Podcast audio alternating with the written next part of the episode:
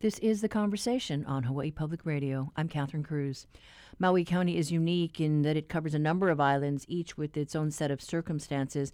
That's a challenge for Maui Mayor Mike Victorino as his team wrestles with a cluster of COVID 19 cases at Maui Medical Center and tries to help smaller isle communities with limited health care options. We talked to him first thing this morning as the Valley Isle came off of a new curfew that was rolled out this weekend.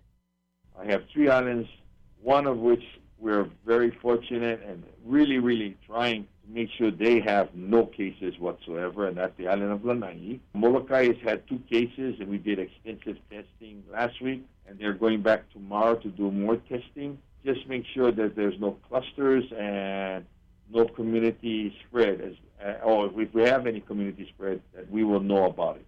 The other area is Maui, And Maui has has many many dynamics that changing the, the landscaping here. First of all, we had been very much wanting more testing. We've gotten that. Dr. Scott Miscovich and his group, Premier Medical Group, we're very thankful for that. With that being said, right now I believe we're going to see an uptick because we did almost 2,000 tests last week in Hana, Central Maui, and Molokai. And I believe once we see all those results, which will be coming out in the next three or four days, we will see an uptick because I want to know if there's anything out there. I'm praying that it's not, but I believe there may be more people that may have been may be carrying it with right now the COVID-19, and we need to know who they are and how and what contacts they have and separate them so we don't we don't have any more spread. There's been lots of attention because of the cluster that we saw happen at the medical group there. They're working very diligently. I believe right now there's a number of groups helping them. ISA is going to step in and help. Dr. Miscovich guy uh, is also helping with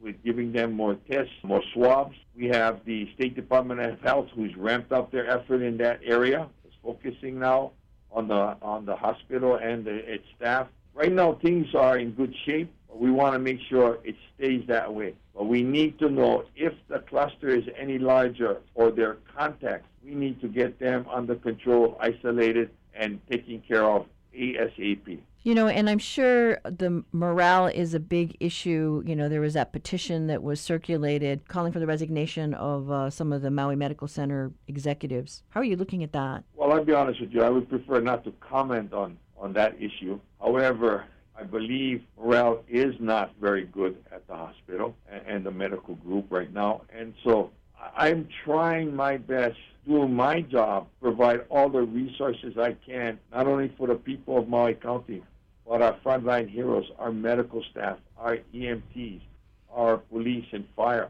all of those essential workers. Without them, we're all in a world of hurt. So I'm giving all my support and any resources I can obtain to help them make sure not only stay safe, stay healthy, but keep their families healthy as much as possible. You know, Mayor, you did institute the curfew this weekend. What's the assessment? Right now, I'm waiting for Sunday's reports to come in, Sunday night's report. But the first two days, it seemed to have gone fairly well.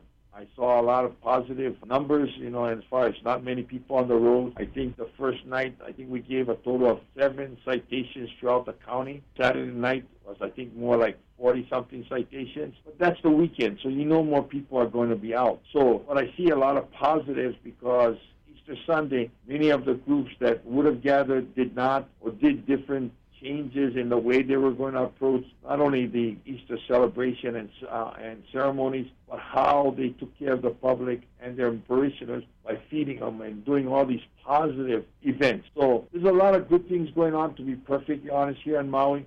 More good than not. Fortunately, we don't get that news out. Only news that clusters and number of deaths and number of infected or, or, or positive patients is the only news that seems to resonate on Facebook and other areas. And so, your thoughts about the curfew going forward? My executive team and health officials will be meeting later this morning to evaluate to see if we continue or not. So I really don't have an answer. Probably it'll be tomorrow before I give you an answer whether we continue or not. If you could, I don't know, wave a, a, magic wand as far as supplies and personnel, where is Maui's need at this point? N95s, which I think nationwide and statewide are in huge shortage. Personnel, making sure the medical staff we have here is protected. And I know there are some outside help that has arrived and will be arriving and keeping them safe also. I think the PPEs, the personal protective equipment, is really crucial.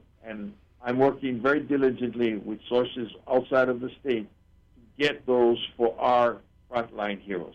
We were talking with Honolulu Mayor Kirk Caldwell, and he is advocating more widespread testing. And he said that there may be some announcement coming this week about the city's efforts in that regard. Anything you want to share about, you know, what else Maui's doing? This week we're going to ramp up the testing for week number two. We're going to go back to Hana and finish up Hana. We did 400, almost 450 tests there. We did almost 400 on Molokai. We did almost thousand plus here in central Maui, and that's not including what they did at the hospital and other uh, medical areas. So well over 2,000, which is nearly double what we did the prior three weeks. So ramping up the testing, I agree with Mayor Caldwell that we need to do that and need to do it now so that we can, for lack of a better term, cut them off at the pass and don't let this hidden enemy get any get out in our community as best we can. Do you advocate using tests maybe that don't have um, FDA approval yet? I won't answer that. Uh, I, am afraid to say anything. I, I, want all the help I can get, but there's got to be standards that are followed. And whatever we use, I must have confidence, and the people of my county must have confidence in its results. Yeah, I think there is concern that there might be false positives or false negatives, and you don't get a true picture of what's happening in the community. And that, I believe that's the last thing I want happening here in Maui County. There's enough false information and innuendos and, and concerns or unfounded concerns that are floating all around this community just go read Facebook and you'll see what I'm referring to. On the issue of visitors with the clampdown and the quarantines on the neighbor island travel and the concern that some communities have about the vacation rentals and what you can control there. I did issue an order that vacation and short term vacation rental homes and bread and breakfast homes will no longer be able to take visitors. It is still open for essential workers if necessary because many hotels have closed, have limited rooms, and so some of those nurses and doctors and other emergency personnel, along with uh, the test people coming in to help us with a test, getting hotels sometimes may be difficult. We've dedicated and we're trying to increase the number of rooms in Central Maui for the Hotels for Heroes program Right now, I think we only have 20, and we need to get that up to 150. So we're working very diligently. But there's only three hotels in Central Maui, and one of them is completely closed because they went into renovation. And so that leaves us with just two, and that's probably about 350 rooms, of which some of them are being remodeled also. So it's, it's a catch-22. We just don't have enough in Central Maui, and about 50% or so of all of the hospital, healthcare providers, and healthcare workers live in central or upcountry Maui, not in Lahaina or South Maui, you know, in West Maui. So we have rooms out there. We have hotels that are helping us there. But for them, when they finish a shift and they're tired, to drive to Lahaina or to drive to Kihei seems a bit much to ask somebody who's already been probably pressured to the point of just exhaustion and they need to rest, not be driving around and it's counterproductive to keeping people off the road, right? Mm-hmm. So it's it's a dilemma we're working on, but I feel confident with the HLTA and our Maui group. We will find some answers in the next few days, and we'll be announcing that. But I want them to have it confirmed before we announce any changes. Okay, and as far as then the enforcement on that, so that the priority is given to those workers instead of you know out of towners who want to just come here to take advantage of the cheap fares. Well, on, uh, well, first of all, those who are arriving without any accommodations have been turned away. We sent three people back in the last, uh, well, two days ago. Two went back, and uh, day before yesterday, one was sent back. So if you have no accommodations, we're turning you around right at the airport for those visitors who are coming in, if they are not going to a hotel or a condominium, then or timeshare, that's that's another one that's big because timeshares are big here in Maui County. They're being asked to turn around and go home or be arrested. And so far, most of them have complied uh, with our order. Saturday, we had eight visitors land here in Maui County. The day before, we had four. I see the visitor is not so much the problem anymore, but one more step I'm taking is I'm meeting with the Rental Car Association, and I'm going to um, order that they not rent cars unless they are for residents from Hawaii or essential workers, not somebody who's coming here for vacation. So that will also curb that number because once people find that you can't get a rental car, bam, that will change. I, I, I think the last visitors that are coming may not come. And if you don't, and you're coming, then we'll have a, a van, uh, a transport uh, system to take you from the airport straight to your accommodation, hotel, or wherever you're going, and you are quarantined there. When you when your stay is over, we go pick you up, take you back to the airport. That will also eliminate a lot of them driving around if they are at all. You know, a month ago, almost to the day, I instituted closing all of our regular parks, our playing play our ballparks, our community centers, restrooms, because of large gatherings. That was my first step. And I remember there were a lot of people that looked at me and said, Are you crazy? Well, a month later, I don't hear those same people saying that anymore. And so, you know, I've tried to stay ahead of the curve, but the CDC and World Health Organization, as well as our State Department of Health, kept evolving, kept changing, and we tried to change, staying with them and trying to get ahead of, of the challenge. These clusters that we have here in Maui County, did I see them coming? Absolutely not. But I'm working hard now to make sure those clusters don't grow. I love these islands. Mm. I love this state. Born here, the good Lord's will, probably I'll die here. And you know, I'm so proud of our people throughout this state and throughout this county. Maui stands tall. Maui is strong. Yeah, we're not perfect. Are we making mistakes? Yes. But no one, no one has ever seen something of this nature ever hit our state. Would you have ever believed you could count on one hand the number of visitors that landed on Maui? That's profound, you know. And there's many, many other aspects. But God has given me a reason to be here. He's put me in this position, and I'm going to do the best to make sure the people of Maui County are safe, healthy, and when we come out, we come out more resilient than ever. All right, Mayor. Well, thank you so much, and, and okay. you stay healthy too. You too. God All bless you and aloha.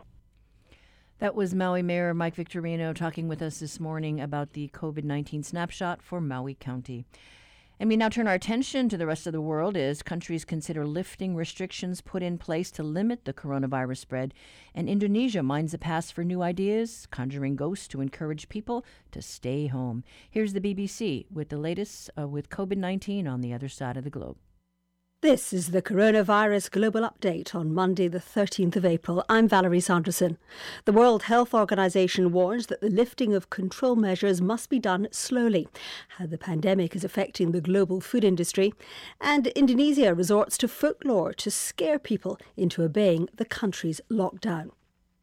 The chief of the World Health Organization has warned that the lifting of measures to slow the spread of coronavirus must be done slowly and in a controlled way. Dr. Tedros Adhanom Ghebreyesus acknowledged that some countries have endured weeks of social and economic restrictions, but said lifting measures too quickly could lead to a resurgence of the disease.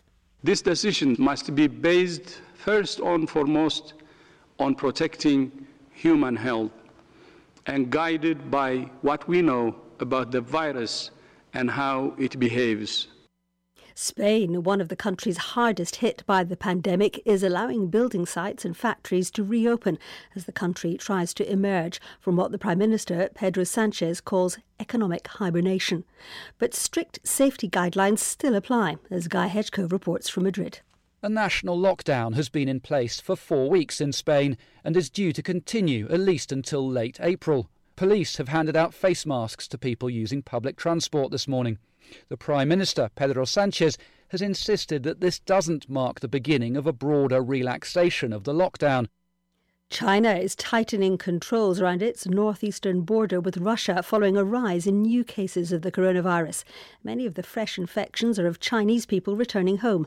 Michael Bristow reports.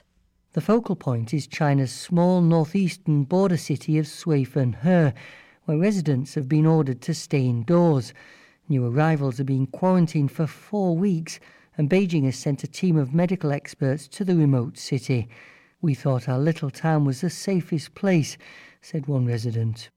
Russia has reported its biggest daily increase in coronavirus cases so far. There have been 2,500 new infections, more than half of them in Moscow. Steve Rosenberg reports.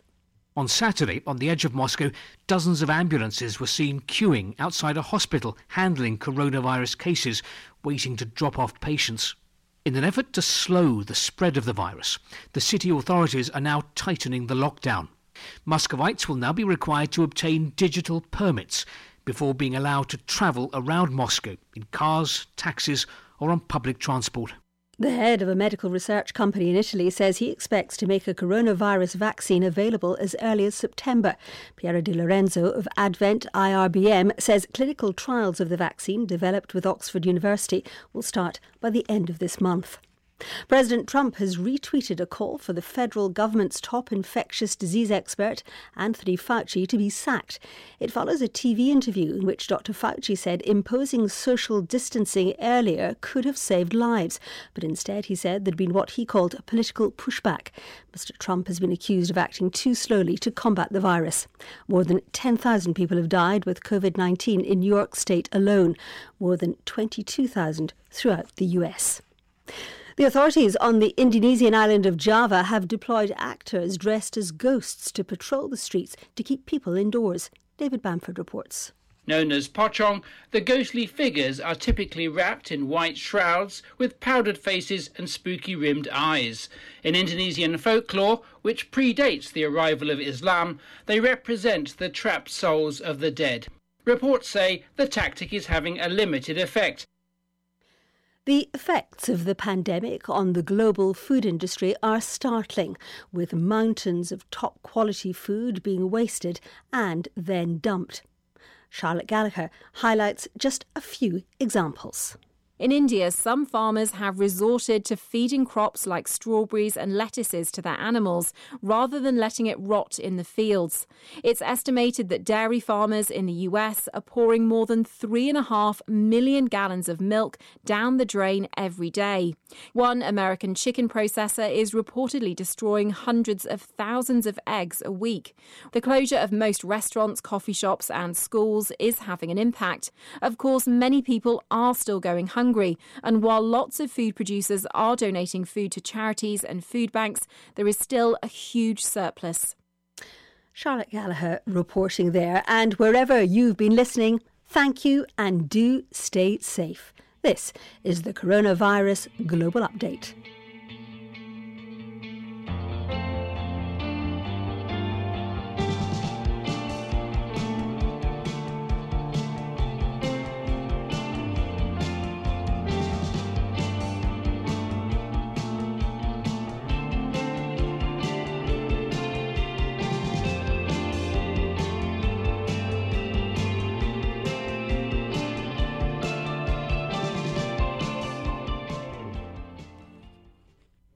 This is the conversation on statewide member supported Hawaii Public Radio, and it is now backyard quiz time.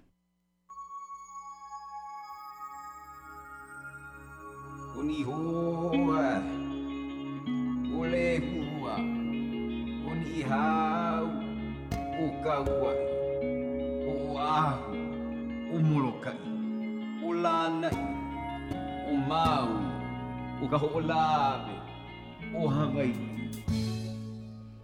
in today's backyard quiz, we look at the history of Ulupalakua Ranch in upcountry Maui on the slopes of Haleakala. Prior to Euro- European contract, Hawaiians farmed sweet potatoes, dryland taro, and harvested wood, birds, and pigs in the forest. But modern agriculture started in 1845 when Linton Torbert began farming potatoes and corn and later planted sugar.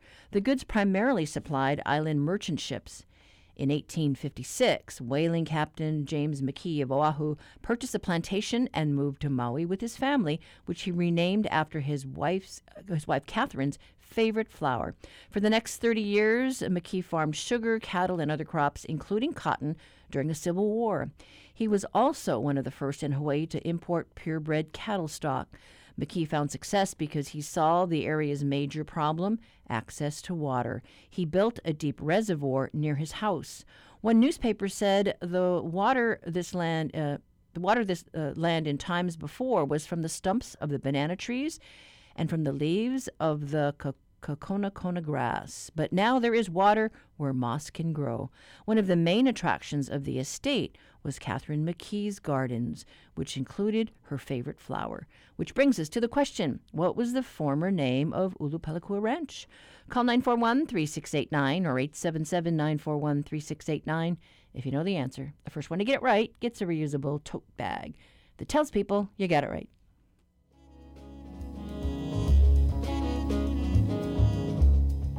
Support for the Backyard Quiz comes from Locations, whose realtors and staff proudly support HPR's commitment to sharing stories of Hawaii's people and places. Updated property listings with photos and select virtual tours at locationshawaii.com.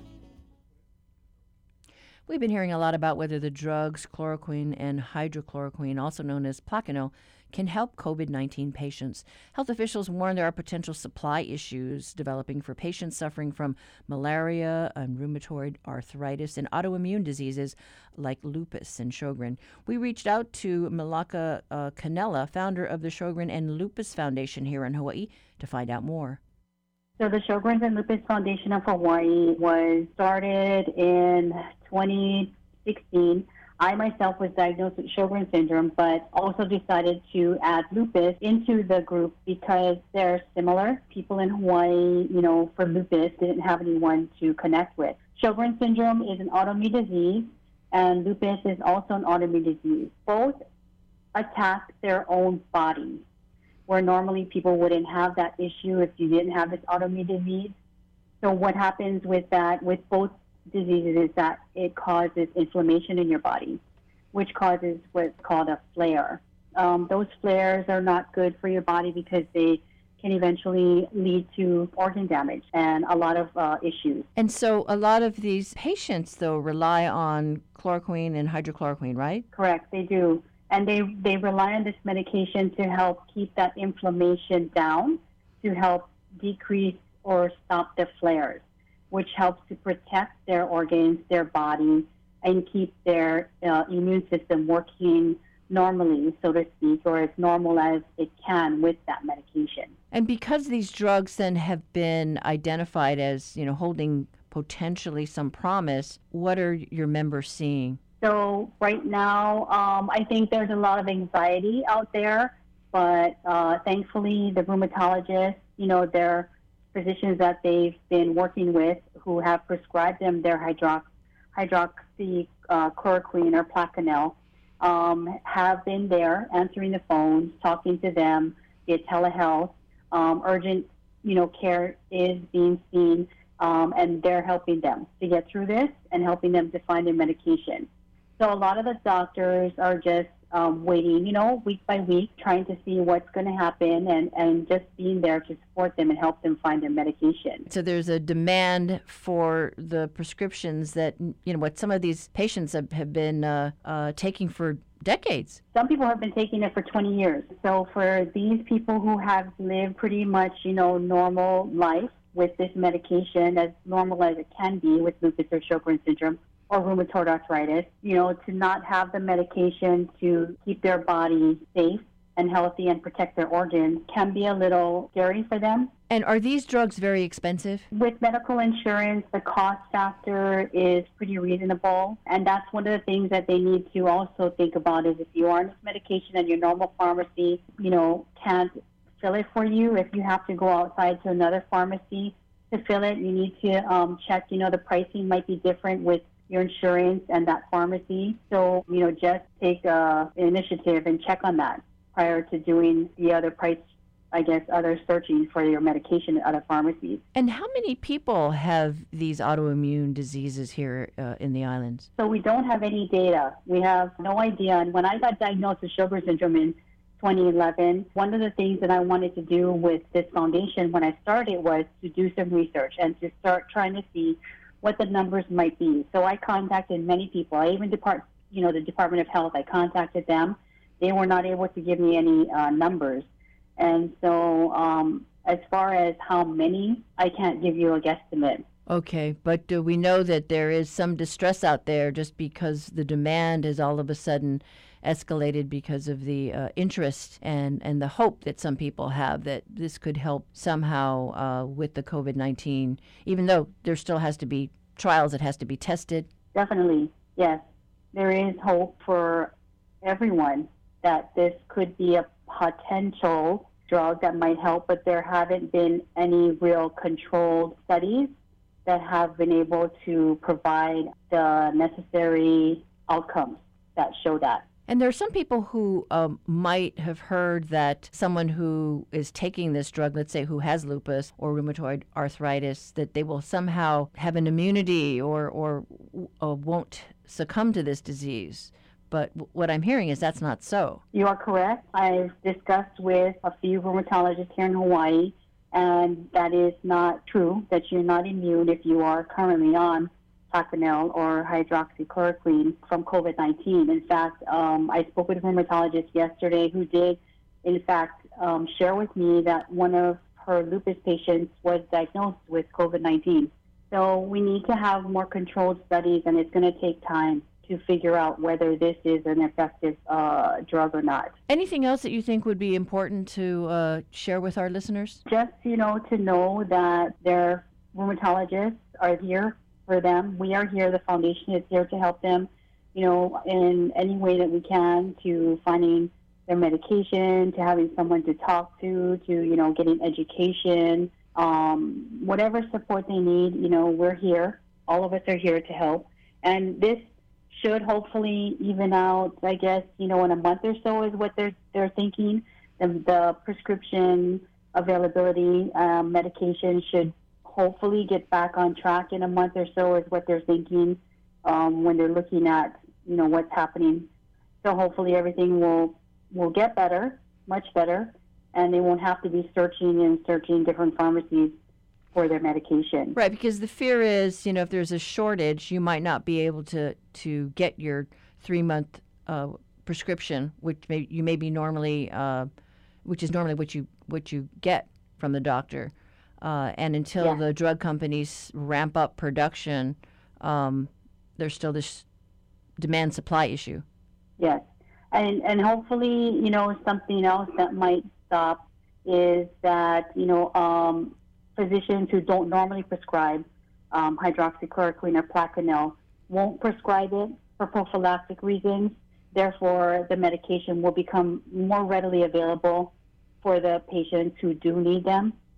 So we're hoping that that also um, starts turning a corner here as there's more education out there. But we definitely know that this medication definitely helps those living with lupus, Sjogren's, and rheumatoid arthritis, and they are the ones who need the medication. That was a conversation we had with Malaka Canella, founder of the Sjogren and Lupus Foundation here in the islands. We talked to her last week. For links, head to our website at hawaiipublicradio.org.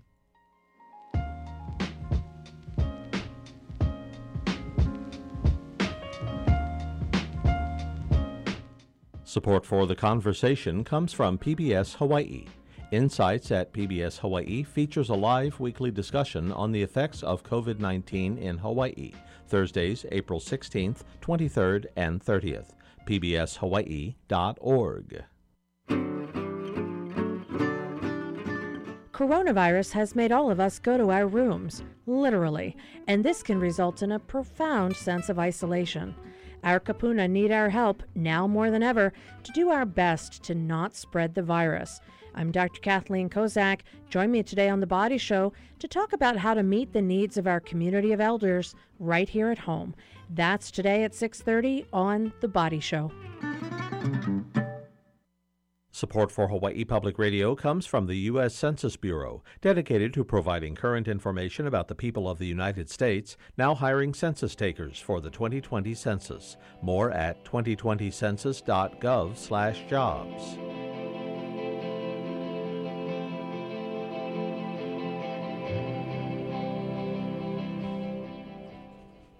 Honolulu Civil Beat's reality check gives us a look at what's happening with the legislative session since it's been paused. Political and opinion editor Chad Blair joins us with a story about how lawmakers are going to have to pivot big time. Good morning, Chad. Hi, Catherine. Good morning to you. Yeah, so they had big goals at the beginning of the session.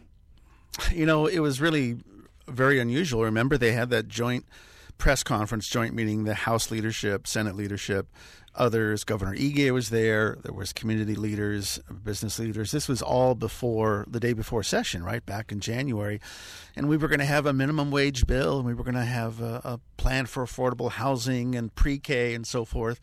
Well, that's all up in the air because literally the legislature has been in recess since March 17th, right? That's when the governor, on the 16th anyway, put in his stay at home orders, and that is the situation at the House and Senate. So if, if they're not in session, how are they going to pass an $8.1 billion supplemental budget? Well, the short answer is they can't unless they are formally in session.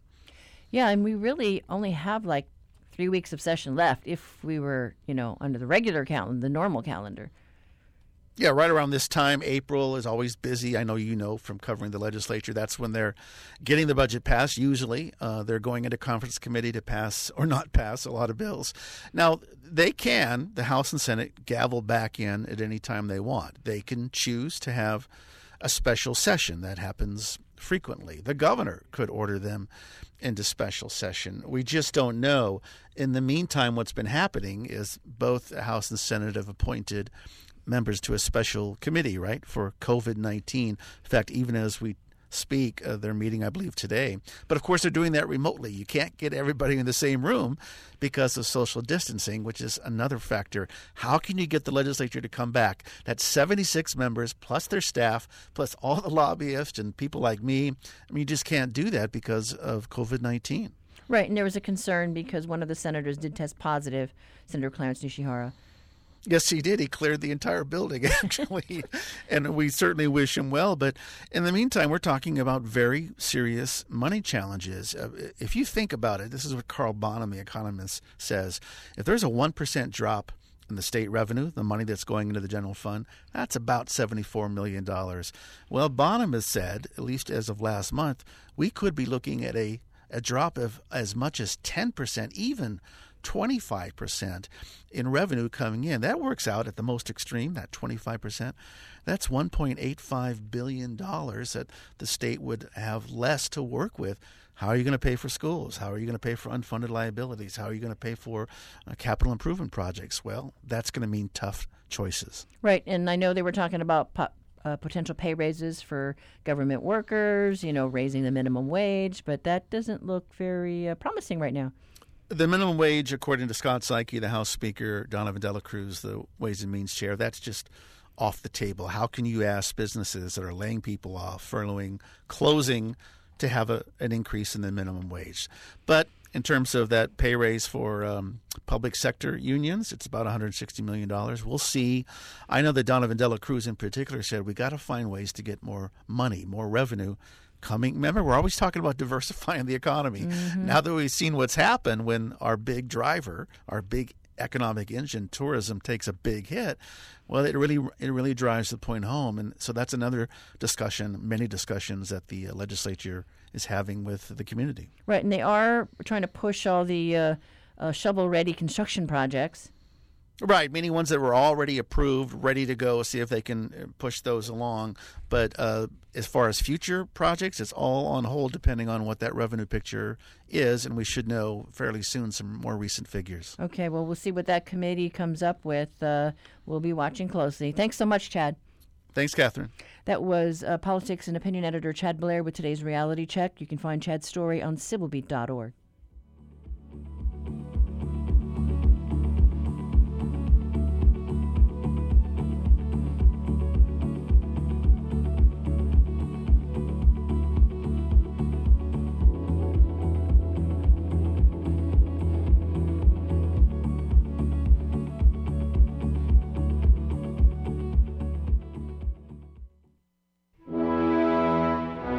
If you can't go to the symphony, we'll bring the symphony to you.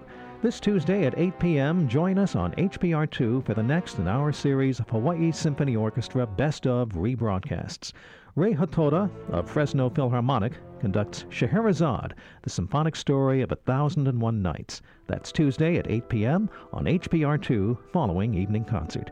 Sponsored by Furniture Plus Design.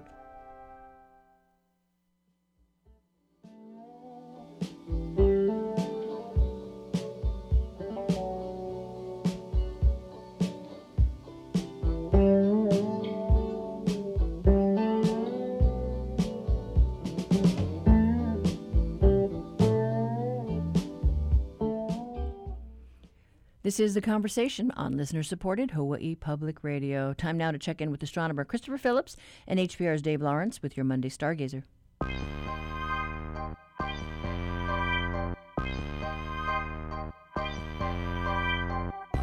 Stargazer Time, our weekly look into the massive universe surrounding our tiny and very troubled planet. And as usual, turning to the expertise of Christopher Phillips. We've got him on the line, too.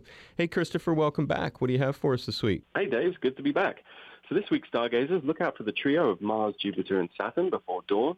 Also, the moon will be moving towards its last quarter phase this week, but skies will still be too bright to see those faintest of objects. And I understand that even though many astronomy facilities have obviously been impacted by the global pandemic, you've got some news on progress being made up the summit of Mauna Kea.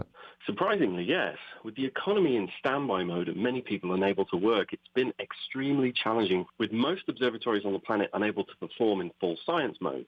It's a small but incredible blessing that a team of astronomers from Mauna Kea and the Event Horizon Telescope were able to mine past data and provide us with the discovery of a spectacular quasar located 5 billion light years from the Earth. And explain with a lot of these telescopes down how they pulled this off. Well, if you remember last year, those incredible images of the black hole we came to know as Powehi were captured by the Event Horizon Telescope. Now, along with this data was other data that was collected at the same time from JCMT and SMA they captured this data and the analysis revealed the discovery of this quasar, which has come to light now. And we know this quasar as 3C279 another catchy astronomical name. And what makes this one special, Chris? Well, not only is it relatively close from a cosmological perspective, at only 5 billion light years, but this data has revealed a jet of matter and radiation emerging from the center of the galaxy that is traveling close to the speed of light. And I'm not sure we've seen anything like this before. And do you think using this similar way of looking at data that's already been acquired, that telescopes around the world will be able to still make progress during this time? Absolutely, yeah. In fact, we astronomers are sat on a proverbial mountain of data from different telescopes around the world that's been collected over many, many years. In fact, there's so much data we really don't know what to do with it. So I'm hoping that as this discovery comes to light, others will come to light also. And we'll be hearing about them here on Stargazer with you, Christopher Phillips. Thank you so much. You're welcome, Dave. And I'm Dave Lawrence. We'll catch you next week, and you can look for Stargazer at hawaiipublicradio.org. Support for Stargazer comes from Ferraro Choi, architects for the Information Technology and Communication Primary Facility at McMurdo Station, Antarctica. Committed to environmentally sustainable architecture and interior design, ferrarochoi.com.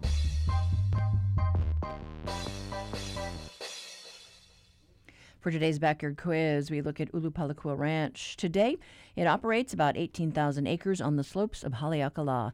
But back in 1861, the estate contained 6,500 acres.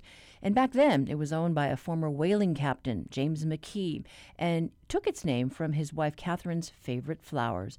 There she grew rare plants, flowers, and shrubs, and visitors can still see her circular garden beds. The ranch was also famous for its hospitality, with newspaper reports describing the late night parties, which included famous guests. King Kalakaua and Queen Kapiolani visited in 1874, and uh, he became a, a, frequent visitor, so much that a cottage was built apart from the main house for his royal visits. Now, after passing a few hands uh, over the years, it was purchased by the Erdman family in 1963 and remains in their family today. It currently has 5,000 head of cattle, a country store and grill, and visitors can ride horseback and go clay shooting. A decade ago, some 11,000 acres was placed under a conservation easement, leaving it for agricultural uses in perpetuity. On property, visitors can visit the tasting room of Maui wine. Among its products is Rose Ranch Collection, honoring the ranch's former name and is the answer to our quiz. And congrats to Rob Parsons, first time winner from Haiku. You got it right.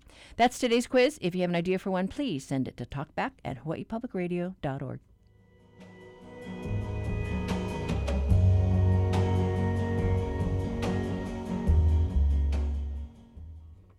The shuttering of our visitor industry cuts deep. It comes at a time when one of our mainstays of our entertainment industry has just marked its 50th anniversary. We spoke with Cha Thompson recently about Tihati Productions, reflecting on the history of the company and the hard times ahead. Can you imagine shutting down 13 shows statewide. I was am- trying to analyze the whole thing because when we went through 2008, the recession, it seemed horrifying to me. It was just horrifying when we'd lost about two thirds of our business. But this is worse because you everything's done and people are dying because of it. It's kind, of, yeah, it does cause depression, but our people are so good. I mean, really, I'm so grateful that you know we just instructed everybody go down to, and even there's even mishaps there. I mean, you stand in line for three hours and they get to the window and they say, "Oh, it was overloaded," and so the com- computers are down, et cetera, et cetera. You're talking about the unemployment office. The un- yeah, the unemployment office, and just as a family alone, I mean, we gathered on. We had to laugh at the 12 people rule because I have 16 more puna just to begin with, and not counting the rest of us, and but we did gather kind of for the last time be, until this blows over, just to have some concerted prayer, you know, to, to, to make sure that we're not just concerned about ourselves, our family, but about our sweet little state and our country. I mean, when I hear that Italy surpassed China in death, that really wakes you up and, and tells you this is a, for sure a pandemic, you know. And your company has been in business for 50 years. You just marked that major milestone. Can, can you believe that? Catherine. I remember it so well. I was just a girl. I mean, really just a young girl right out of high school because hula was a part of my life, uh, my family's life. We just did it. And, you know, when they told me I could get paid for doing it, did I freak out? Of course, I thought that was illegal. It had to be illegal. But, but then, you know, that sweet little thing that we do when we're happy or even when we're, there's some, no reason to really celebrate. We celebrate with the hula. And so that's what I've been paid for for 50 years. Um, but, it, but it's changed a little bit now, maybe a whole lot because my kids now run it. Misty is, uh, I mean, Afatia is the president, and Misty Mokihana is the vice president. Boy, do they do well for it. Um, when when I was dancing, if I might just go and tell you my side of it, when I was a dancer out at the Pukapuko Otea, you know, and then Auntie Haunani Kahalewai came by, took me to Australia, and as I traveled the world, my whole life was just dancing hula, dancing Tahitian, dancing anything Polynesian, and, and that's all I did. Today, my dancers all have they've all been to college they have degrees they have daytime jobs it's a different ball game now. 50 years we were at the right place at the right time gifted with the ability to share culture. But today the kids kids all have daytime jobs along with this. They still do this. Some most of them a lot of them make more money from dancing at night or in the shows than their daytime job but they still do it because that's part of their life you know our life. Thank God my kids went to college and carried on. Well, you know, as as we uh, as you look back over your time, you know, you you are passing the baton on to the next generation. You know, what are you yeah. telling your kids as we're facing this crisis? You know, I didn't have to tell Fatia and Misty Mokihana very much because they reminded me when I was dancing that they were backstage doing their homework. They were part of this whole thing we call life. But when they came home, they they they tend to um, lead differently, and I'll tell you what I think it is. We were, it was kind of the wild, wild west when I was dancing. When I was at Elaine Frisbie's at Pukapuko Otea, where the old Queen Surf was, we didn't have a dressing room in the beginning. We all had a bush like that, and you, you, you hung your your dancing outfits, your bras, and everything. And we could change clothes, change costumes, I don't know, in four minutes without exposing yourself at all, and, and still went on and danced. Today, today they have beautiful dressing rooms and big mirrors and and they still pick flowers and things but we used to go up to the mountain and really our own haze and and and hakus and and and, and all of that today i know for a time i don't know what they're doing now but for a time we had all the tea leaves delivered to all 13 shows, dropped at the shows per week or every other week or whatever it was, and you make your tea leaf skirts, and it's a it's a whole different ball game. Uh, what I'm really thankful for is kids have kept the family unity, if you will, because when Tihati and I were leading, when we were going to make a major ch- change, we consulted with our instructors like Yona Tiri Paia and uh, Pulefano Ngaleai and Joe Reka and Sam Bernard. We'd come in and say, what do you think? Maybe we should do this or that. How can we, you know, deliver this show with more joy, with more authenticity, without being tacky, without just being commercial? We do that. Today, the kids know it. They know what to do. They make decisions among themselves and then they present it, and it's wonderful. It's just, I don't know how that happened. It's just a different ball game. If they're careful to make sure that the authenticity and what Hawaii has to offer is real, and I mean, it, it, it, it's just different. I still think I'm a little bullyish, if you will. I still think that I have all this wisdom I want to impart, and I go down sometime and I make some suggestions, and sometimes they listen and sometimes they don't. But um, I am so grateful that our people, those especially that don't do other, don't have other jobs that depend on Tihati Productions to, for the, as their live, you know, as their living. It, it, to me, that, that that's the difference. That the difference is is that we had a had a unit, if you will. Now the burden, if you will, the burden and the hardship lies on my two kids, and they, while they care as intensely that I did, it's different. They decide and they take them, you know, then uh, whatever mistakes they make, you eat it. And if it isn't a mistake, then you're grateful that you didn't make that mistake, you know. And I just observe kind of from the sidelines. But I still insist when we have gatherings that I do a hula for everybody or bang up a Tahitian number. That's fine with me. You know, I was at the bookstore and I saw your book marking, you know, this big anniversary. And so I, I bought it and just, you know, flipping Oh, through the, the you. pages and, and looking at those images. You know, what a wonderful thing. And I'm sure you were so proud when you were able to bring the show to Washington, D.C. at the White House when Barack Oh, Obama was president. I'll tell you, we played for people like the King of Thailand and, and other big, big, prominent people.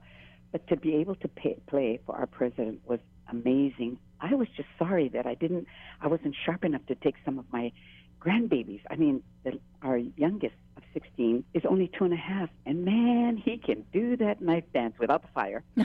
he dances, he thinks he's all, and we insist that anybody in the living room that's there better watch and applaud and and you know encourage oh he's a little ham and his name is tihati he's named after his grandpa. And every time he walks in i have to go outside and take some tea leaf off the bunch off the bush and make his tea leaves around his head and his legs and make sure that he's able to perform at least once for whoever is here. I wish i did that but what is amazing is to, you know, when I first got the call, I really, when I say that the company operates like a family, I proudly say that because I was in my office one morning and my secretary came in and she said, Cha, the White House is on the phone. And I said, okay.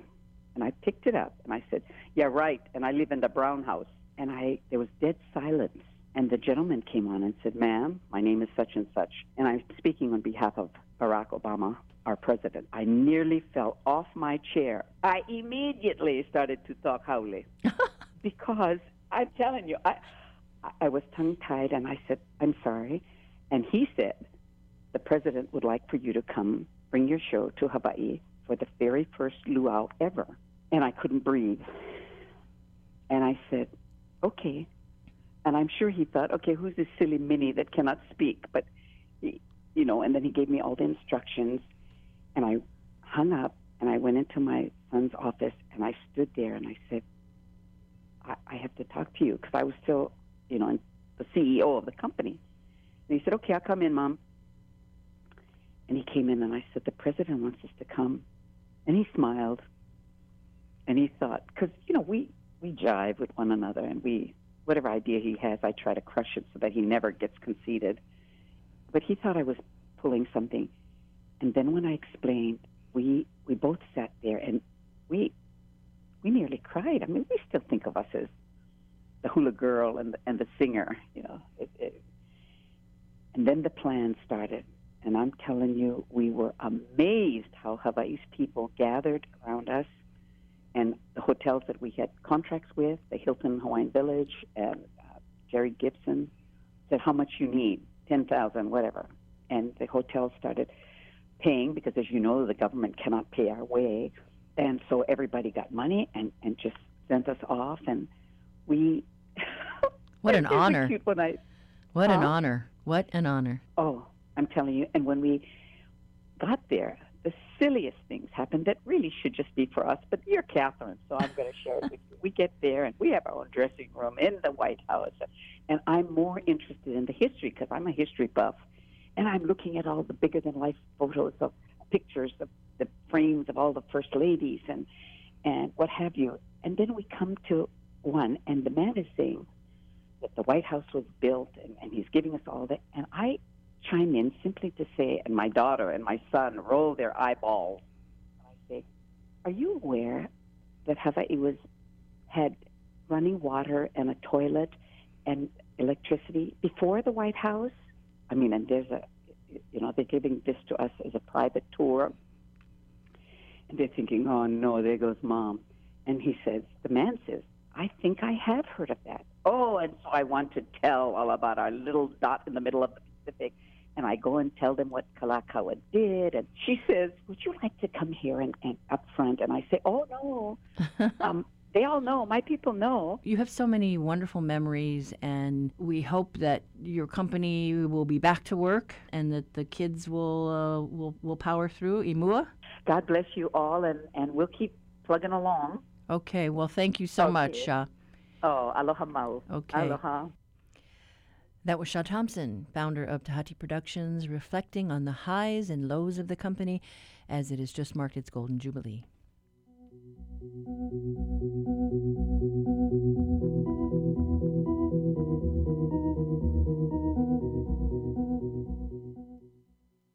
We at HPR hope you'll join us in thanking our underwriters for their continued support of our mission to educate, inform, connect, and entertain our community before, during, and after this crisis. This critical backing from the business community helps us bring you the information you need in these uncertain times. A genuine mahalo to the more than 200 underwriters who make this station stronger.